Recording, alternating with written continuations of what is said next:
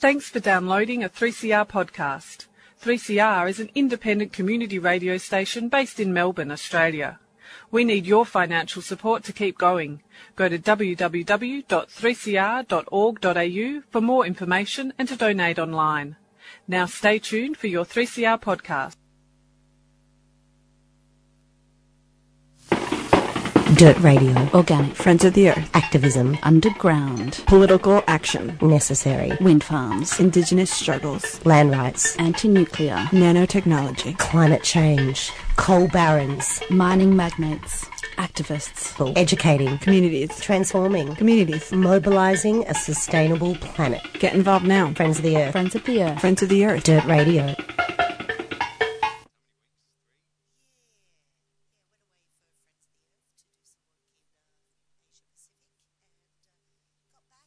My mum broke her ankle, so welcome to the world of looking after aging parents. How's that? It's not that great, No? actually. yeah, uh, Gen X, it's coming your way. and some of those early millennials, second round boomer children, yeah. Aging is hard, especially when somebody breaks their ankle. Yeah, absolutely. It's not not No. ideal, is it? No. So today's show we Yeah. have Elise, and uh, Elise is from Sustainable Cities. Correct, from the Sustainable Cities Transport Collective. Yep, and Elise is talking with uh, Graham Blaw, and we've got them both on the phone. Um, Excellent. Graham is the convener of a community group in Cairnlea that has been campaigning together around the lack of community services and public transport in their area. For the last 17 years, he has worked as a mental health counsellor and youth refugee manager, working directly with refugee youth and extended families throughout Victoria, particularly in Melbourne's northwest. As someone originally from the eastern suburbs, he was struck by the blatant disregard and lack of support for the West shown by successive governments. Graham's community group are concerned about a new housing development being built in their area that will be 25% social and affordable housing, with no PT provisions, and in an area where the main road has not had a bus running down it for almost 20 years. They are concerned that the lack of access to PT and other community services will have a damaging effect on both new and existing community members. As the intro, we'll try and patch Elise and Graham in. Yeah, absolutely. Transport is a huge issue. Yeah. Hello, can are you both here? Hello, Sure. yes, I'm here. Yes, look Yes, at that. success. Modern technology. Hello, Elise. Hello, Graham. You're with Sam and Jack. Yes, good morning. Good morning. How are you, folks? Very- good. Very good, thank you. Uh, Elise, we might just start with you kicking off the conversation with Graham. Yeah, absolutely. Thank you so much, Sam and Jack. Um, how are you this morning, Graham? Yeah, good, Elise. Yeah, yourself? Yeah, not too bad, thank you. Um, I'll kick straight off into some questions. So, as was mentioned in your intro, for the last 17 years you worked as a mental health counsellor and youth refugee manager. So, coming from the east and you know moving into the west, I'm sure you have um, quite an awareness of how a lack of PT and other services affects the lives of people in the community. How have you seen that play out in the Cairnlea area? Yeah, look, the is a classic example, in fact, of what's going on out in the west, Elise. We, um, the reality is in the western suburbs, we've got uh, five, five and a half percent tree canopy cover. Uh, the normal average around Victorian Metro is around 24% or so. So it's dramatically under what it should be, and, and there is a lot of good work that has been done. People like Greening the West and other organisations have done some fantastic work already, and there's a lot of efforts being made. But um, our, our look, our major concern is regarding Development Victoria, an agency of state government, who are proposing the new estate um, in the last of the vacant land in Cairnlea, and plan to bulldoze uh, 500 mature trees, um, and, and ostensibly because of uh, you know their condition, um, we know it's actually for dollars. Yeah, um, we've spoke about that before, and it's really there seems to have been quite a lack of community consultation around the bulldozing of those trees as well. Um, have you had any opportunity to kind of um, have an input around that with any of the decision makers in the area? Yes, we look, we, we have, and uh, we've been fighting on this issue for uh, a couple of years now and more. In fact, the issue goes back to 2013. And uh, what has happened actually is more recently um, we've actually had some really positive input uh, and support from um, some particular politicians. And uh, look, I've got to say, um, it's actually come from very unexpected sources, and uh, we're really gratified. The Liberal member uh, for Warrandyte, Ryan Smith in particular, it's been brilliant. Actually took the time and effort to come out uh, all the way over here in person to actually look at the issues uh, and discuss with us. As a result of that, what the Liberal Party have done is uh, they have actually announced the uh, policy of 10,000 trees for Cairnlea, which will make a huge difference. This is a suburb that's right next to eight lanes of black asphalt on the Western Ring Road, which is a massive heat sink effect. Development Victoria are bulldozing 500 of the 570 adult trees there, and their proposal is to replace them with 3,000 trees. Well, 3,000 trees is completely inadequate um, for an area like this, and those and Development Victoria well know their own experts have told them this, and it's on public record that to get the same tree canopy cover as exists now will take at least 20 to 30 years out here because of the poor soil, lack of rainfall, and uh, higher winds than in the east. So, um, yeah, so the Liberals are actually have they have actually stepped up and announced a very positive policy. Plus, they have also given a guarantee to protect those 500 trees uh, and for them to be subject to independent review before any of them are bulldozed. Yeah, so I mean, you're right. Like heat heat sinks in the west are um, a really big issue. I might just um, ask you a bit more about um, public transport in the area as well, because I know we've spoken about um, how the Cairnlea Drive hasn't had a bus for about 20 years, but there is a bus that can take people to the nearest Pokey Centre. Can you tell us a bit more about that? yeah, I sure can. It's almost unbelievable, isn't it? Hey? Um, yep. Okay. So the Cairnlea area was was actually part of Albion Explosives Factory. For people who don't know, uh, it's west of Sunshine and along Ballarat Road uh, towards Deer Park, and it's a 41 hectare site, the last remnant site of vacant land uh, from the Albion Explosives Factory, which was re- remediated allegedly um, during the 90s, and there's more about that I'll say later.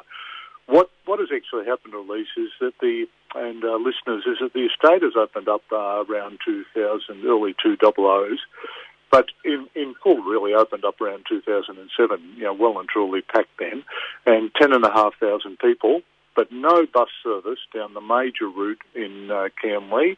Uh, yet you can actually ring up to get a free Pokies bus to and from the Pokies venues nearby, and that's another major issue in itself.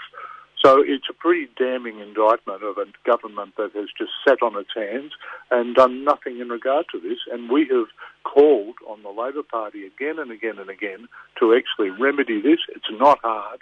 And uh, we're just getting popped off. We get excuses. Oh, this will be done when the Deer Park, you know, when the station is upgraded, yada, yada, yada. And uh, frankly, we're sick of excuses.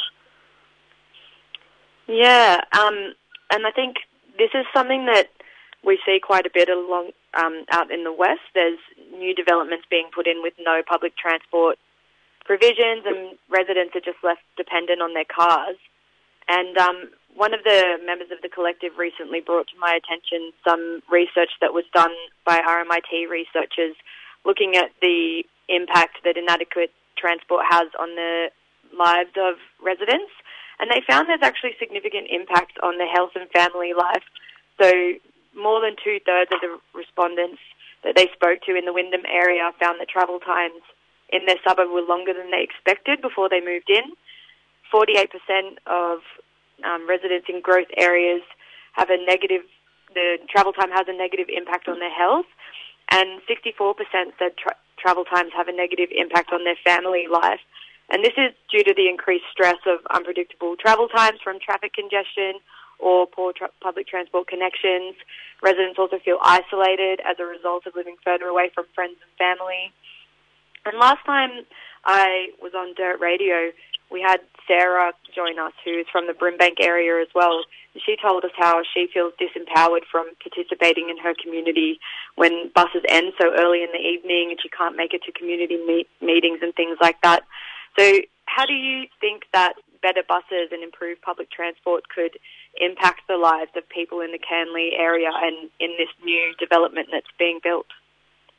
Oh, look, it, it, it'll make a massive impact, Elise. I mean, the reality is that we've got a bus service at the moment that is completely inappropriate.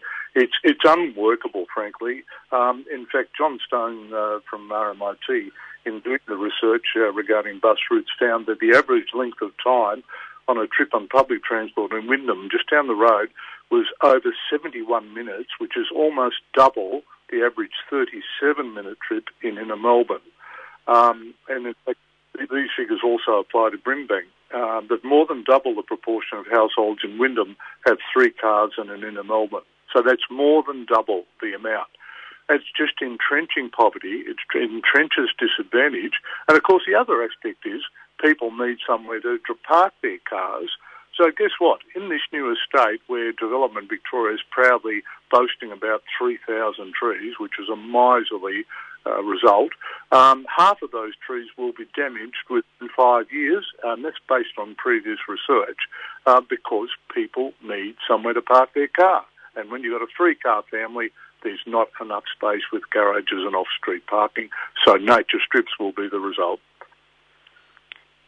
You're absolutely right. So it's another reason why better buses would be of huge benefit to the community because car dependence is one of the things that in the RMIT research worried the residents the most. And, you know, car traffic has a massive impact on people's health, people's mental health. Um, it also, interestingly, in the research, they found that in a centralised city with a radial transport system like Melbourne, the increased traffic in the outer suburbs, like in the west, ends up having a flow-on effect and multiplier effects of congestion in middle and inner areas. So this transport, this car traffic that we're seeing out in the west actually affects the whole of Melbourne.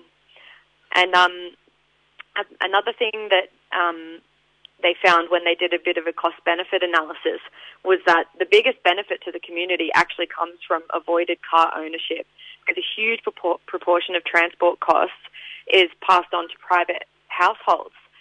Um, and, you know, we're in a stage of time where the cost of living is really rapidly increasing, and the cost of that is falling on communities, and especially those in the West where families are less dependent on their cars. You know, I spoke to I've spoken to people in households where they've got two, even three cars, and in these high in these new developments, um, they've been sitting around waiting for some public transport for 20 years or more.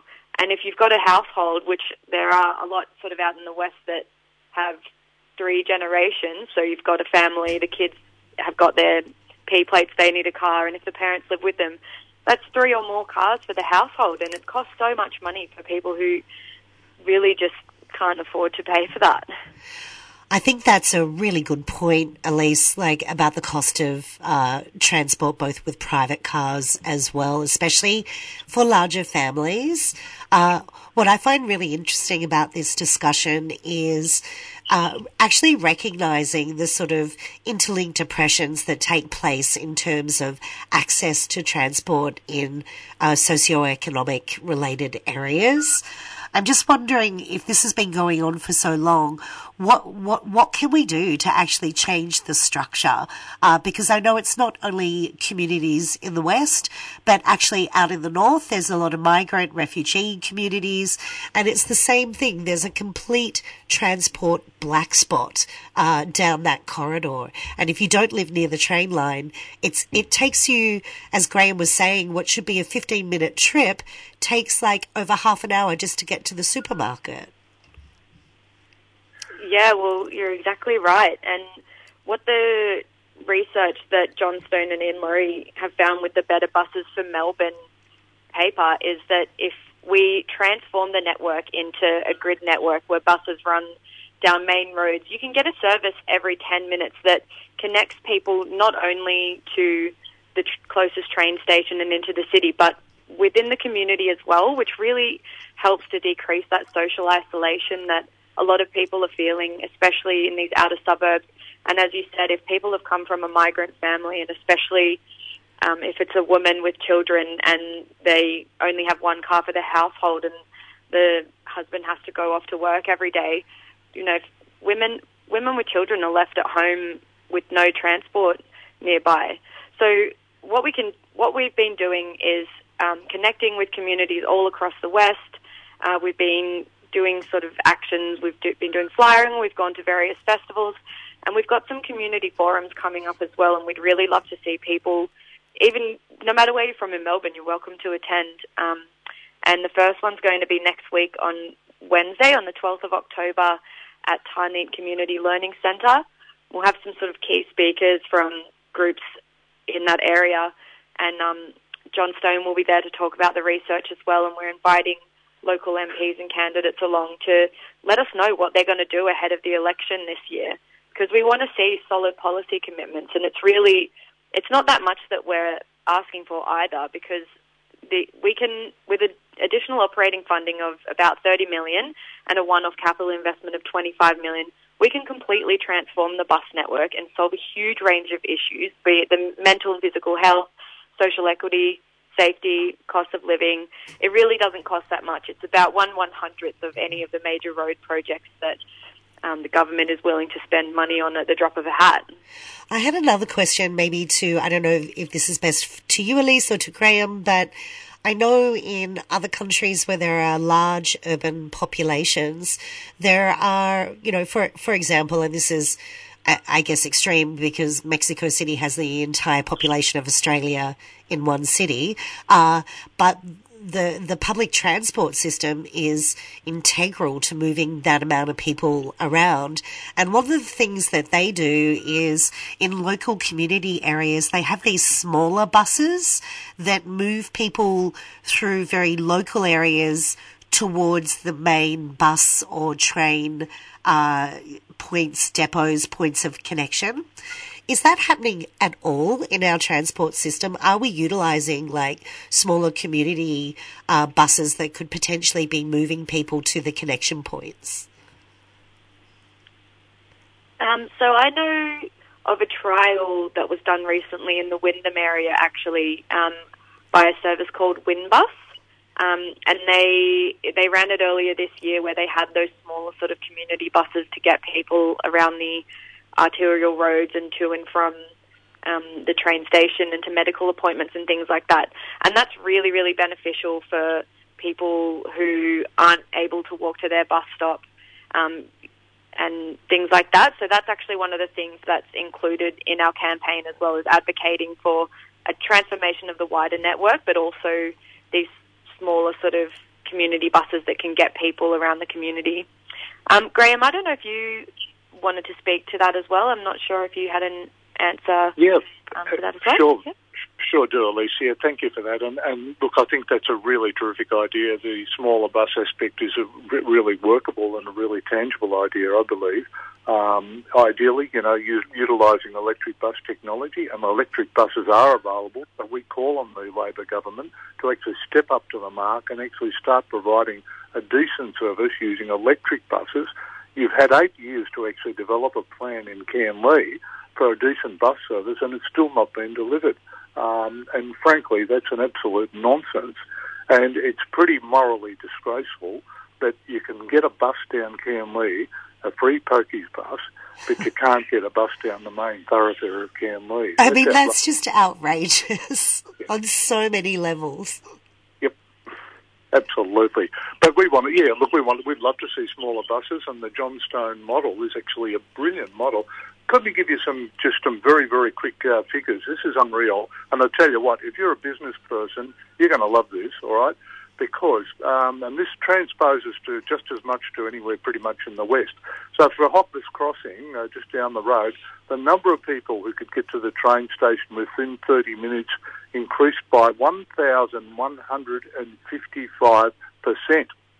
On Sundays, the number of people who, who could get to Highpoint Shopping Centre, I hope you're listening, Highpoint, shut up by 200%. And for Werribee Plaza, it was 400%. Wow. So as we said, this is a, this is going to become a cost neutral thing over time because the benefits to the community, to business, to people's ability to actually access employment, meaningful employment, is so profound. It, it, it's a no-brainer. Yeah. Not only will it be cost neutral, Graham, but something that was in the RMIT ro- research they found, and this is just for the Wyndham area, for the cost benefit, the benefits of providing early and high quality transport options in Wyndham would be $1.058 billion compared to Im- implementation costs of about 59 million. Wow, Isn't that Wow. astounding? that's incredible. I mean, when it comes down to it, this is this is really also, you know, something that we don't talk about often when we think of transport. It really is a class issue as well as a socio-economic justice issue. And, you know, I can see this convergence happening around uh, tackling climate change from a justice perspective and also recognizing that uh, for a very long time in the development of modern Australia, our resources have gone into wealthy areas and transport has been one of those things where if you live in the inner city or in the wealthier suburbs, it's really easy to get around because the infrastructure is there. Uh, so I guess the question is, how do we get this justice focus into the transport campaign for, you know, sustainable transport and sustainable cities? well, At I mean, I think that, yeah. um, I guess that's why, you know, our campaign and why the research that John has done is focused on the West because we know that that's what's that's what's going on here. So, an, an example as well is that recently um, the state government have started some bus reform sort of community consultation, but they've started it in the north and northeast first, which it's it's great that that's happening and it should still be happening, but why isn't that happening in the west? So Yeah. we've just been asking folks out west to fill out that form and and say that because that's it's it's so crucial to the campaign. Do you, um, Yeah. With the when you're saying about the out west issue, and Sam touched on it earlier with the demographics out west, and you have um, more migrants and such. And I, I myself, I'm on a I'm a PR, right? And as a Yeah. permanent resident, I can't vote. And do you think that that obviously plays a factor politically, especially coming up to election season? That essentially they think, well, because you're not voting, I don't actually regard your voice. If that makes sense. I, I think there's a bit more to that too. If I can just uh, add, uh, just jump in here. Um, we, yes, possibly, possibly there's that element. I think though there's also the element uh, within some of the multi multicultural communities. Um, their experience of government has been very, very tainted. Um, that frankly, they've, uh, you know, and I've worked with huge numbers of young people who came from areas where governments were actually corrupt, uh, totally corrupt, uh, you know, and uh, and nothing had changed for many, many years, and they and they experienced firsthand um, absolute atrocities from their own government. Um, you know, corruption on a grand scale. So they don't trust government. Um, their experience of government is something they want to avoid at all costs, and they don't have confidence that actually having, and or, or I think quite the understanding that you can actually in Australia change your vote and that you have the right to without other people or the government knocking on your door and saying, why have you done this? And actually pointing a gun at your head. And that's a reality of life in other areas of the world. People get scared. Yeah, I, I think that is a really good point, Graham. I think a lot of people that don't have permanent residency, uh, sorry, who don't have citizenship, uh, not only can't they vote, but they're also scared that their permanent permanent residency will be revoked. So there is uh, a real fear of rocking the boat and somehow losing your visa or being deported. And you know, let's face it, Australia doesn't have the best history of refugee policy uh, or migrant policy. And, you know, Dutton, who is now the leader of the federal opposition, uh, really made it clear that he would deport people when they were in government, even just for dual citizenship or minor crimes. So I think that's a really effective stifling tool for people to speak up about what they need because they're scared. Yep. Yeah, um, and while all of this is true, and you guys are absolutely bang on, we we have been having conversations with people from different sort of migrant communities out west who who are on board with this campaign, Yeah. regardless. You know, we've been speaking to people from the Indian community, from the Bangladeshi community, from all sorts of areas, and people are really jumping on board. Um, we've also been sort of making an effort to make our materials accessible. So we've been sort of translating materials and things like that so that those communities aren't left out from the campaign um, because it's so important. But it's a, it's a really good point that I guess you know if people aren't able to vote vote then they're not services aren't provided for them. So yeah, we we need to um, I guess think about ways that we can still empower that voice. You know, it doesn't always have to come down to the vote. Yeah. Yeah.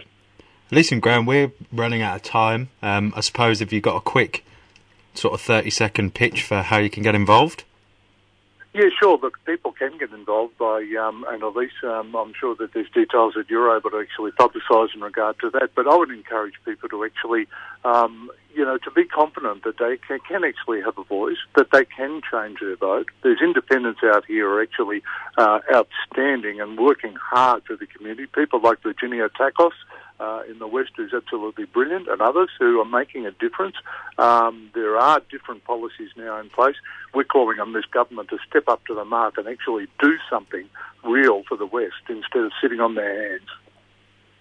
Yeah, um, what you say is completely true, Graham. Supporting those independents who are really passionate about the community and are doing so much um, is one way to go about it. And yeah, you know, we are always looking for people to jump on board with the Sustainable Cities campaign.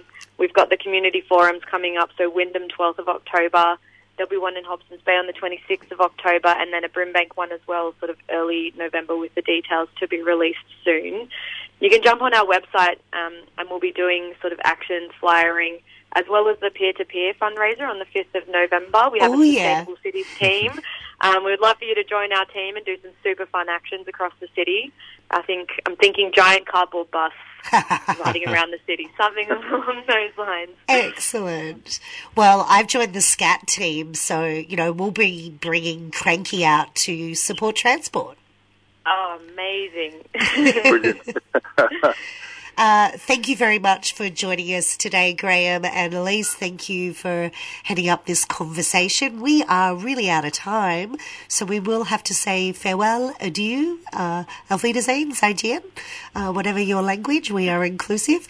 Uh, thank you for your interview today. no worries. Thanks for having us. Thanks so much. Okay. Thank you. And if you do want to get involved, as Elise said, you can jump on the melbournefo.org.au website and check out Sustainable Cities page and all those amazing forums that are coming up around public transport. Uh, we don't have time to talk about Bring the Noise. Maybe next week, Jack. Yeah, we'll get it on next week. We'll, um, well, I mean, you could have a quick rundown with Bring the Noise. We've got two minutes. Do a minute. Go on. Oh, okay. Uh, 5th of November, like the amazing race, but for climate activists, we're going to do actions across the city. We're going to form teams. We're going to compete against each other and we're going to raise funds through getting your family and friends to sponsor your team. You can do five actions, 10 actions, or you can go big and do 25 actions. And the winner will get some ridiculous, really nonsensical prize. Well, that was pretty impressive. I'm in awe of how quickly you did that there, Sam. Well done. Um, and I'm sure we can cover it a bit more next week. Yeah, just look up Bring the Noise Friends of the Earth Melbourne. It will take you to the Raisely website and you can sign up and create your team there. Up next is uh, Gav and Billabong Beats. We're going to play you out with a few CSOs. We've been Dirt Radio and Jack and Sam. We'll speak to you next week. Ciao. 3CR is about community, and we welcome your participation at the station. 3CR is open to a wide diversity of volunteers and is a great way to connect with Melbourne's activist community. Have you ever thought about volunteering, doing a reception shift, getting a program on air? Training in radio skills or contributing to one of the station's committees. There are many ways to be involved at 3CR. To find out more, go to 3cr.org.au and get in touch.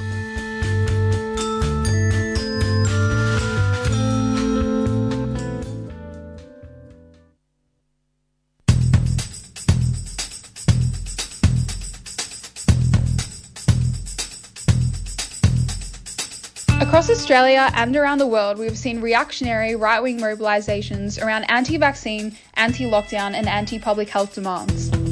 In response to this, the Campaign Against Racism and Fascism have launched the campaign Pro Vax, Pro Union, Anti Fascist to combat the far right.